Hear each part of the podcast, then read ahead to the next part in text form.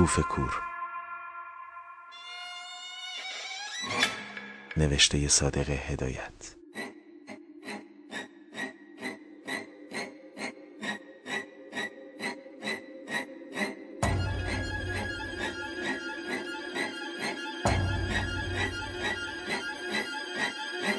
با صدای فرزام رنجبر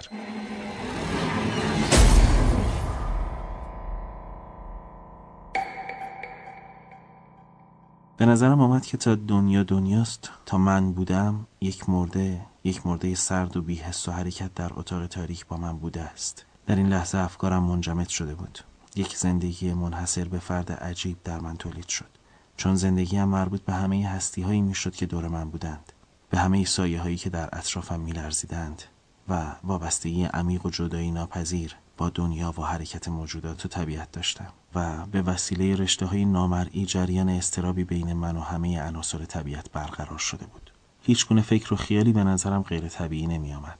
من قادر بودم به آسانی به رموز نقاشی های قدیمی به اسرار کتاب های مشکل فلسفه به حماقت ازلی اشکال و انواع پی ببرم. زیرا در این لحظه من در گردش زمین و افلاک در نشو و نمای رستنی ها و جنبش جانوران شرکت داشتم.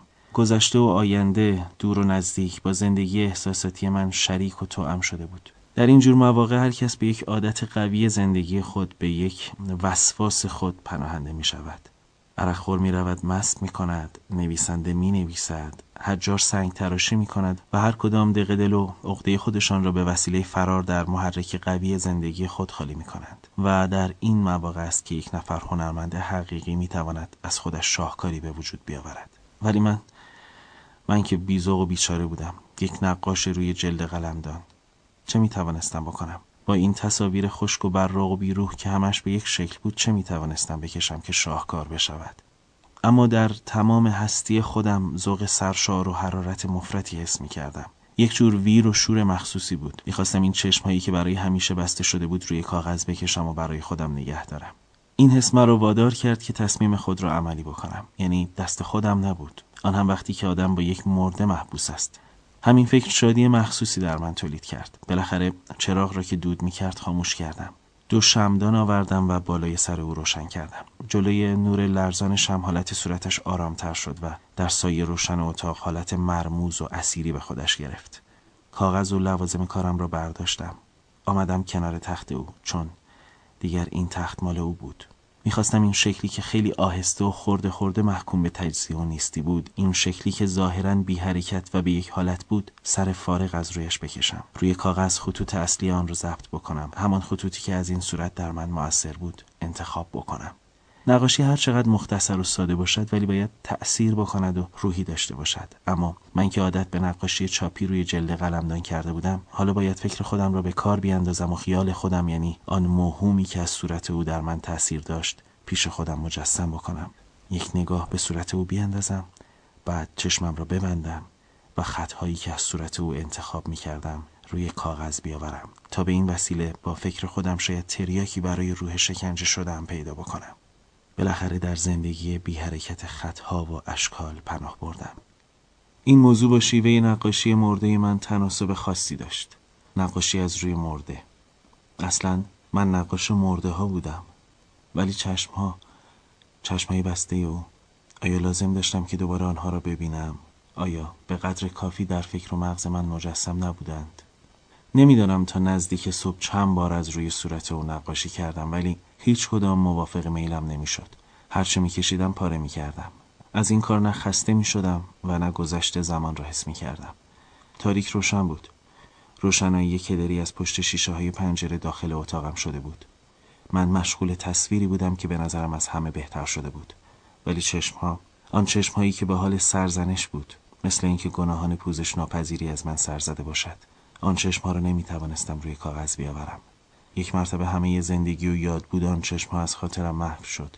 کوشش من بیهوده بود. هرچه به صورت او نگاه می کردم نمی توانستم حالت آن را به خاطر بیاورم. ناگهان دیدم در همین وقت گونه های او کم کم گل انداخت. یک رنگ سرخ جگرکی مثل رنگ گوشت جلوی دکان قصابی جان گرفت و چشمهای بی اندازه باز و متعجب او چشمهایی که همه فروغ زندگی در آن مجسم شده بود و با روشنایی ناخوشی می درخشید چشمهای بیمار سرزنش دهنده او خیلی آهسته باز شد و به صورت نگاه کرد. برای اولین بار بود که او متوجه من شد. به من نگاه کرد و دوباره چشمهایش به هم رفت. این پیش آمد شاید لحظه ای بیش طول نکشید ولی کافی بود که من حالت چشمهای او را بگیرم و روی کاغذ بیاورم. با نیش قلمو این حالت را کشیدم و این دفعه دیگر نقاشی را پاره نکردم. بعد از سر جایم بلند شدم. آهسته نزدیک او رفتم. به خیالم زنده است. زنده شده. عشق من در کالبد او روح دمیده. اما از نزدیک بوی مرده بوی مرده تجزیه شده را حس می کردم روی تنش های کوچک در هم میلولیدند و دو مگس زنبور طلایی دور او جلوی روشنایی شم پرواز می‌کردند. او کاملا مرده بود ولی چرا و چطور چشمهایش باز شد نمی‌دانم. آیا در حالت رویا دیده بودم؟ آیا حقیقت داشت؟ نمی‌خواهم کسی این پرسش را از من بکند. ولی اصل کار صورت او نه چشمهایش بود و حالا این چشمها را داشتم. روح چشمهایش رو روی کاغذ داشتم و دیگر تنش به درد من نمی‌خورد. این تنی که محکوم به نیستی و طعمه کرمها و موشهای زیرزمینی بود. حالا از این به بعد او در اختیار من بود. نه من دست نشانده او. هر دقیقه که مایل بودم می توانستم چشمهایش را ببینم. نقاشی را با احتیاط هرچه تمامتر بردم در قوطی حلبی خودم که جای دخلم بود گذاشتم و در پستوی اتاقم پنهان کردم شب پاورچین پاورچین می‌رفت گویا به اندازه کافی خستگی در کرده بود صداهای دوردست خفیف به گوش می رسید. شاید یک مرغ یا پرنده رهگذری خواب می‌دید. شاید گیاه ها. در این وقت ستاره رنگ پریده پشت توده های ابر ناپدید می شد. روی صورتم نفس ملایم صبح را حس کردم و در همین وقت بانگ خروس از دور بلند شد. آیا با مرده چه می توانستم بکنم؟ با مرده ای که تنش شروع به تجزیه شدن کرده بود. اول به خیالم رسید که او را در اتاق خودم چال کنم. بعد فکر کردم او را ببرم بیرون و در چاهی بیاندازم در چاهی که دوران گلهای نیلوفر کبود رویده باشد اما همه این کارها برای اینکه کسی نبیند چقدر فکر چقدر زحمت و تردستی لازم داشت به علاوه نمی‌خواستم که نگاه بیگانه به او بیفتد همه این کارها را میبایست به تنهایی و به دست خودم انجام بدهم. من به درک. اصلا زندگی من بعد از او چه فایده ای داشت؟ اما او هرگز هرگز هیچ کس از مردمان معمولی هیچ کس به غیر از من نمی بایست که چشمش به مرده او بیفتد. او آمده بود در اتاق من. جسم سرد و سایش را تسلیم من کرده بود برای اینکه کس دیگری او را نبیند. برای اینکه به نگاه بیگانه آلوده نشود. بالاخره فکری به ذهنم رسید. اگر تن او را تکه تکه می کردم و در چمدان همان چمدان کهنه خودم می گذاشتم و با خودم می بردم بیرون دور. خیلی دور از چشم مردم آن را چال می کردم این دفعه دیگر تردید نکردم. کارد دست استخوانی که در پستوی اتاقم داشتم آوردم و خیلی با دقت اول لباس سیاه نازکی که مثل تار بود او را در میان خودش محبوس کرده بود تنها چیزی که بدنش را پوشانده بود پاره کردم. مثل این بود که او قد کشیده بود. چون بلندتر از معمول به نظرم جلوه کرد. بعد سرش را جدا کردم. چکه های خون لخته شده سرد از گلویش بیرون آمد. بعد دست ها و پاهایش را بریدم و همه تن او را با اعضایش مرتب در چمدان جا دادم و لباسش همان لباس سیاه را رویش کشیدم. در چمدان را قفل کردم و کلیدش را در جیبم گذاشتم. همین که فارغ شدم نفس راحتی کشیدم. چمدان را برداشتم وزن کردم. سنگین بود. هیچ وقت آنقدر احساس خستگی در من پیدا نشده بود. نه هرگز نمی توانستم چمدان را به تنهایی با خودم ببرم. هوا دوباره ابر و باران خفیفی شروع شده بود. از اتاقم بیرون رفتم تا شاید کسی را پیدا کنم که چمدان را همراه من بیاورد. در آن حوالی دیاری دیده نمی‌شد. کمی دورتر درست دقت کردم از پشت هوای مهالود پیرمردی را دیدم که قوس کرده و زیر یک درخت سرف نشسته بود. صورتش را که با شال گردن پهنی پیچیده بود دیده نمی‌شد. آهسته نزدیک او رفتم. هنوز چیزی نگفته بودم. پیرمرد خنده دورگه خشک و زننده ای کرد به طوری که موهای تنم راست شد و گفت اگه حمال خواستی من خودم حاضرم ها یه کالسکه نشکشم دارم. من هر روز مرده رو می‌برم شاب از این خاک میسپارم و من تابوتم می‌سازم. به اندازه هر کسی تابوت دارم. طوری که مو نمی‌زنه. من خودم حاضرم. همین الان. قه قه خندید. به طوری که شانه هایش میلرزید. من با دست اشاره به سمت خانه هم کردم. ولی او فرصت حرف زدن به من نداد و گفت لازم نیست. من خونه تو رو بلدم. همین الان از سر جایش بلند شد. من به طرف خانه هم برگشتم. رفتم در اتاقم و چمدان مرده را به زحمت تا دم در آوردم. دیدم یک کالسکه نشکش کهنه و اسقاط دم در است که به آن دو اسب سیاه لاغر مثل تشریح بسته شده بود. پیرمرد قوس کرده آن بالا روی نیمکت نشسته بود و یک شلاق بلند در دست داشت. ولی اصلا برنگشت به طرف من نگاه بکند. من چمدان را به زحمت درون کالسکه گذاشتم که میانش جای مخصوصی برای تابوت بود. خودم هم رفتم بالا میان جای تابوت دراز کشیدم و سرم را روی لبه آن گذاشتم تا بتوانم اطراف را ببینم. بعد چمدان را روی سینم لغزانیدم و با دو دست محکم نگه داشتم. شلاق در هوا صدا کرد. اسبها نفس زنان به راه افتادند. از بینی آنها بخار نفسشان مثل لوله دود در هوای بارانی دیده می‌شد و خیزهای بلند و ملایم برمی داشتند.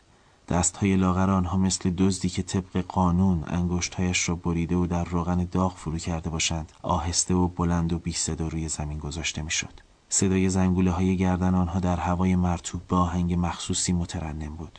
یک نوع راحتی بیدلیل و ناگفتنی سرتا پای مرا گرفته بود. به طوری که از حرکت کالسکی نشکش آب تو دلم تکان نمی‌خورد. فقط سنگینی چمدان را روی قفسه سینم حس می کردم. مرده او نعش او مثل این بود که همیشه این وزن روی سینه مرا فشار می‌داده. مه غلیز اطراف جاده را گرفته بود. کالسکی با سرعت و راحتی مخصوصی از کوه و دشت و رودخانه میگذشت. اطراف من یک چشم انداز جدید و بیمانندی پیدا بود که نه در خواب و نه در بیداری دیده بودم. کوههای بریده بریده درختهای عجیب و غریب تو سری خورده نفرین زده از دو جانب جاده پیدا که از لابلای آن خانه های خاکستری رنگ برشگال سگوش مکعب و منشور و با پنجره های کوتاه و تاریک بدون شیشه دیده می‌شد. این پنجره ها به چشم های گیج کسی که تب هزیانی داشته باشد شبیه بود. نمی‌دانم دیوارها با خودشان چه داشتند که سرما و برودت را تا ته قلب انسان انتقال می‌دادند. مثل این بود که هرگز یک موجود زنده نمی‌توانست در این خانه ها مسکن داشته باشد. شاید برای سایه موجودات اسیر این خانه ها درست شده بود.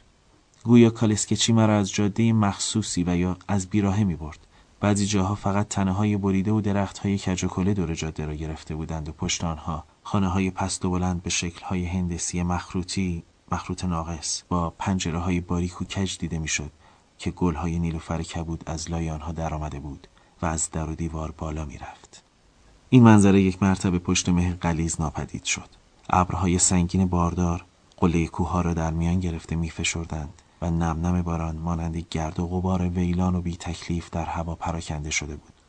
بعد از آنکه مدت ها رفتیم نزدیک یک کوه بلندی بی آب و علف کالسکه نشکش نگه داشت.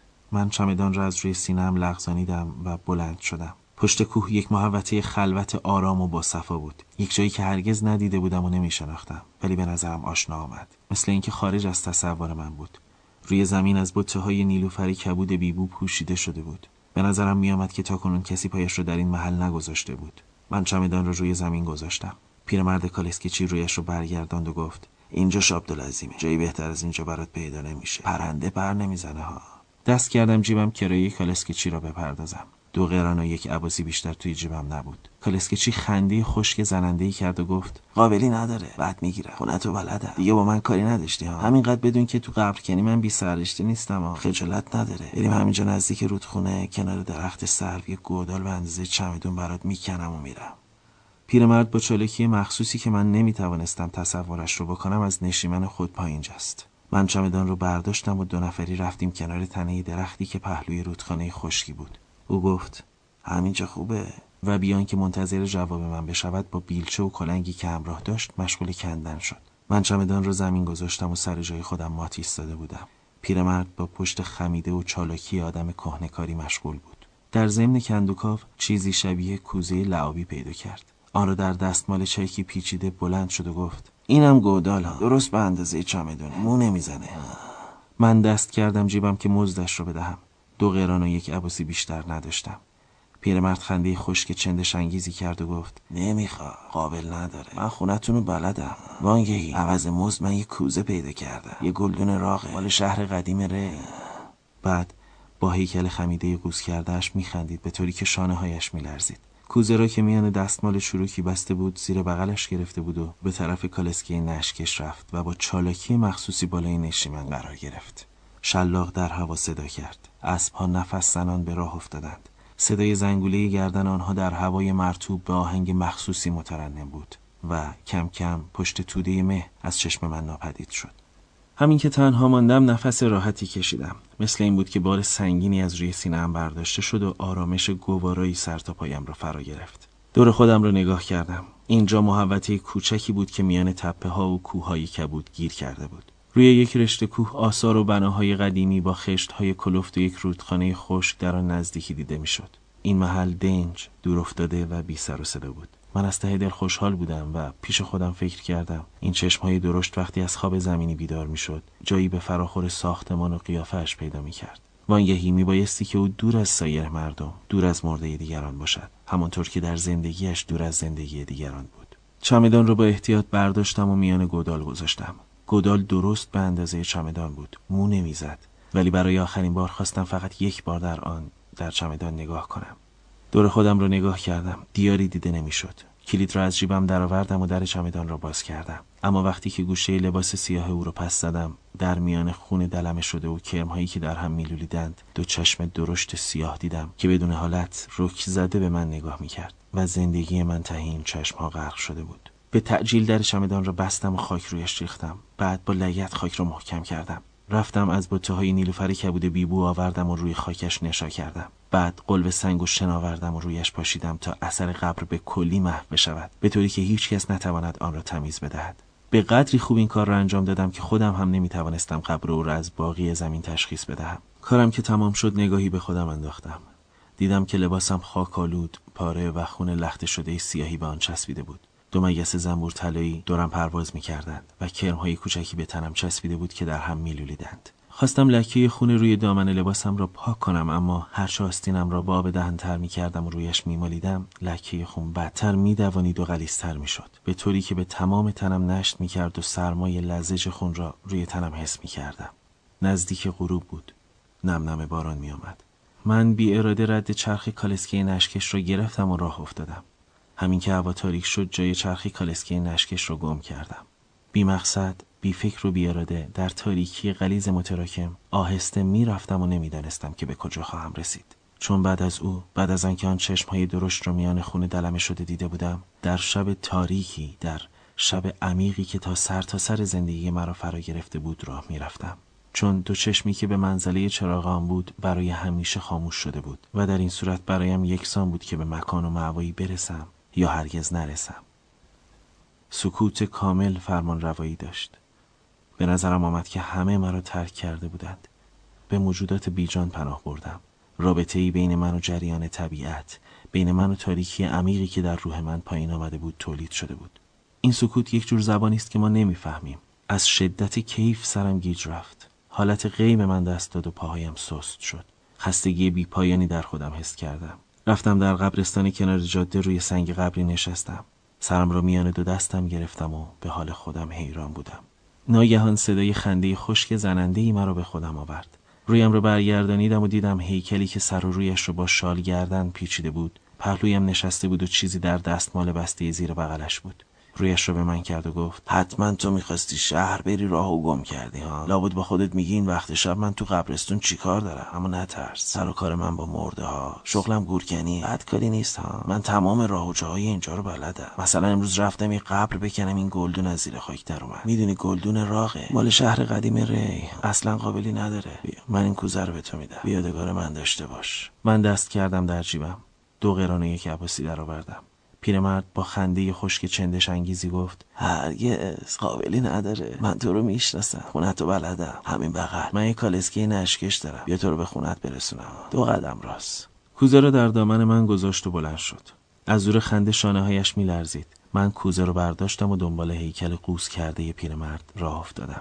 سر پیچ جاده یک کالسکه نشکش لکنته با دو اسب سیاه لاغر ایستاده بود. پیرمرد با چالکی مخصوصی رفت بالای نشیمن نشست و من هم رفتم درون کالسکه میان جای مخصوصی که برای تابوت درست شده بود دراز کشیدم و سرم را روی لبه بلند آن گذاشتم. برای اینکه اطراف خودم را بتوانم ببینم. کوزه را روی سینهام گذاشتم و با دستم آن را نگه داشتم. شلاق در هوا صدا کرد. از پا نفس زنان به راه افتادند. خیزهای بلند و ملایم برمی داشتند پاهای آنها آهسته و بی صدا روی زمین گذاشته می‌شد. صدای زنگوله گردن آنها در هوای مرتوب به آهنگ مخصوصی مترنم بود. از پشت ابر ستاره ها مثل حدقه چشم های براقی که از میان خون دلمه شده ی سیاه بیرون آمده باشند روی زمین را نگاه می کردند.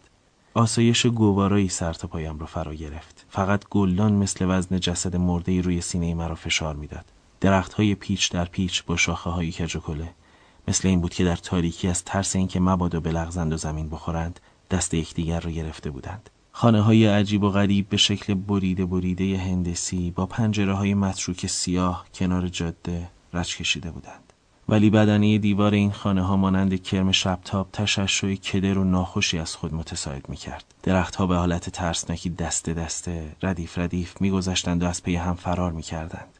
ولی به نظرم می آمد که ساقی نیلوفرها توی پای آنها میپیچند و زمین می‌خورند. بوی مرده، بوی گوشت تجزیه شده همه جان مرا فرا گرفته بود. گویا بوی مرده همیشه به جسم من فرو رفته بود و همه عمرم من در یک تابوت سیاه خوابیده بودم. به یک نفر پیرمرد قوزی که صورتش را نمی‌دیدم مرا میان مه و سایه های گذرنده میگرداند. کالسکه نشکش ایستاد. من کوزه را برداشتم و از کالسکه پایین جستم. جلوی در خانه هم بودم. به تعجیل وارد اتاقم شدم. کوزه را روی میز گذاشتم. رفتم قوطی حلبی همان قوطی حلبی که قلکم بود و در پس توی اتاقم قایم کرده بودم. برداشتم آمدم دم در که به جای مزد قوطی را به پیرمرد کالسکچی بدهم. ولی او غیبش زده بود. اثری از آثار او کالسکهش دیده نمی‌شد. دوباره معیوس به اتاقم برگشتم. چراغ را رو روشن کردم. کوزه را از میان دستمال بیرون آوردم. خاک روی آن را با آستین پاک کردم. کوزه لعاب شفاف قدیمی بنفش داشت که به رنگ زنبور طلایی خرد شده در آمده بود و یک طرف تنه آن به شکل لوزی ای از نیلوفر کبود رنگ داشت و میان آن میان حاشیه لوزی صورت او.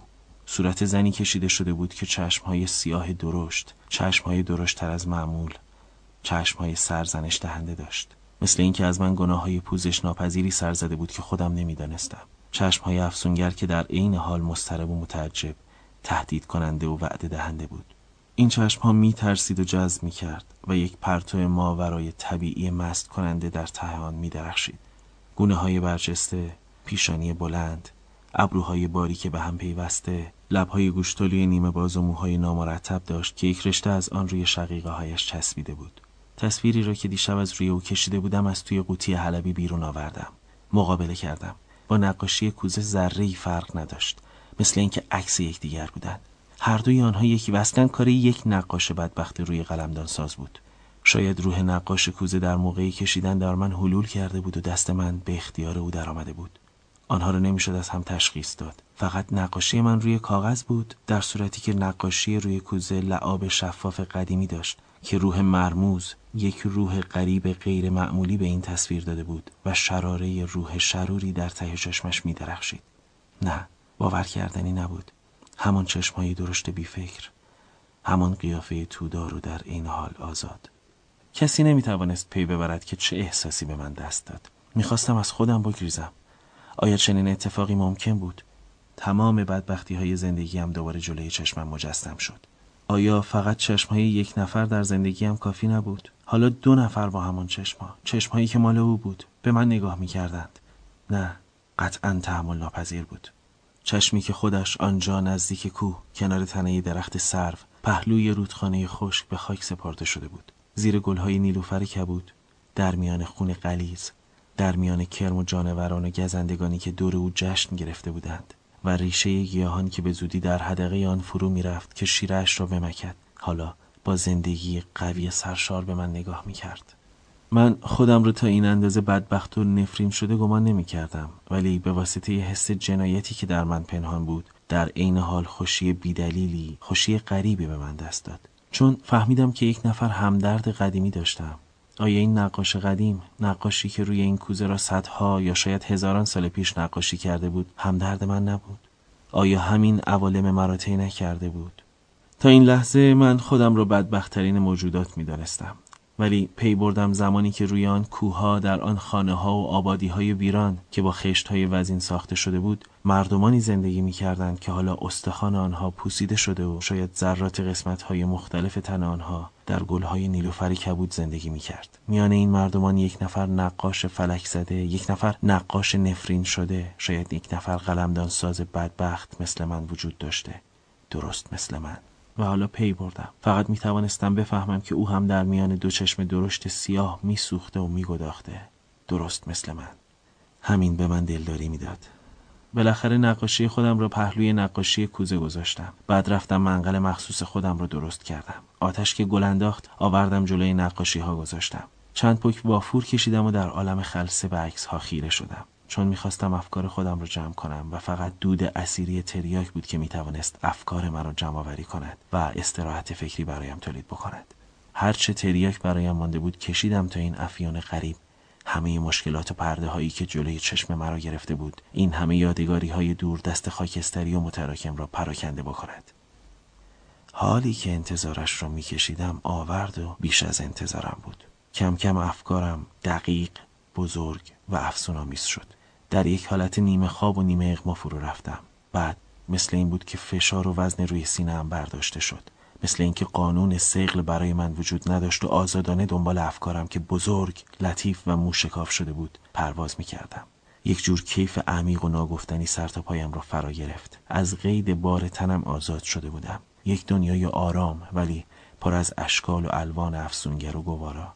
بعد دنباله افکارم از هم گسیخته و در این رنگ ها و اشکال حل می شد. در امواجی غوطه ور بودم که پر از نوازش های اسیری بود. صدای قلبم را می شنیدم. حرکت شریانم را حس می کردم. این حالت برای من پر از معنی و کیف بود. از ته دل می‌خواستم و آرزو می کردم که خودم را تسلیم خواب فراموشی بکنم. اگر این فراموشی ممکن می شد.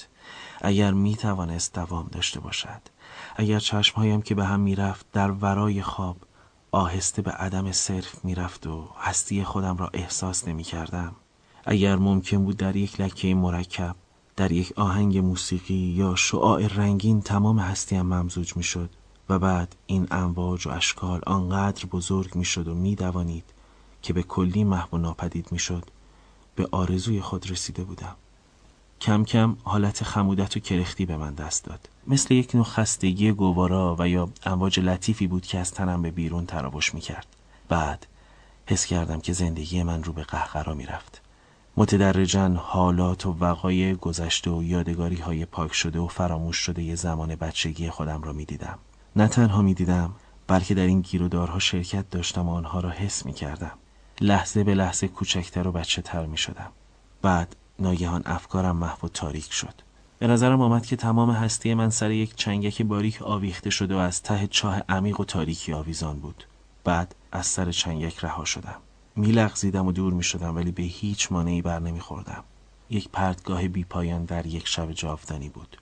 بعد از آن پرده های محو و پاک شده پی در پی جلوی چشمم نقش می بست. یک لحظه فراموشی محض را طی کردم. وقتی که به خودم آمدم یک مرتبه خودم را در اتاق کوچکی دیدم و به وضع مخصوصی بودم که به نظرم غریب می آمد و در این حال برایم طبیعی بود. در دنیای جدیدی که بیدار شده بودم محیط و وضع آنجا کاملا به من آشنا و نزدیک بود. به طوری که بیشتر زندگی و محیط سابق خودم به آن اونس داشتم. مثل اینکه این انعکاس زندگی حقیقی من بود. یک دنیای دیگر ولی به قدری به من نزدیک و مربوط بود که به نظرم میآمد در محیط اصلی خودم برگشتم. در یک دنیای قدیمی اما در این حال نزدیکتر و طبیعیتر متولد شده بودم.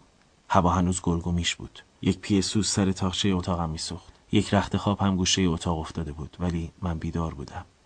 حس می کردم که تنم داغ است و لکه های خون به عبا و شال گردنم چسبیده بود. دستهایم خونین بود اما با وجود تب و دوار سر یک نوع استراب و هیجان مخصوصی در من تولید شده بود که شدیدتر از فکر محو کردن آثار خون بود. قوی تر از این بود که داروغه بیاید و مرا دستگیر کند. وانگهی. مدت ها بود که منتظر بودم به دست داروغه بیفتم. ولی تصمیم داشتم که قبل از دستگیر شدنم پیاله شراب زهرالود را که سر رفت بود به یک جرعه بنوشم. این احتیاج نوشتن بود که برایم یک جور وظیفه اجباری شده بود. می‌خواستم این دیوی که مدتها بود درون مرا شکنجه می‌کرد بیرون بکشم. می‌خواستم دلپری خودم را رو روی کاغذ بیاورم. بالاخره بعد از اندکی تردید پیسوز را جلو کشیدم و اینطور شروع کردم.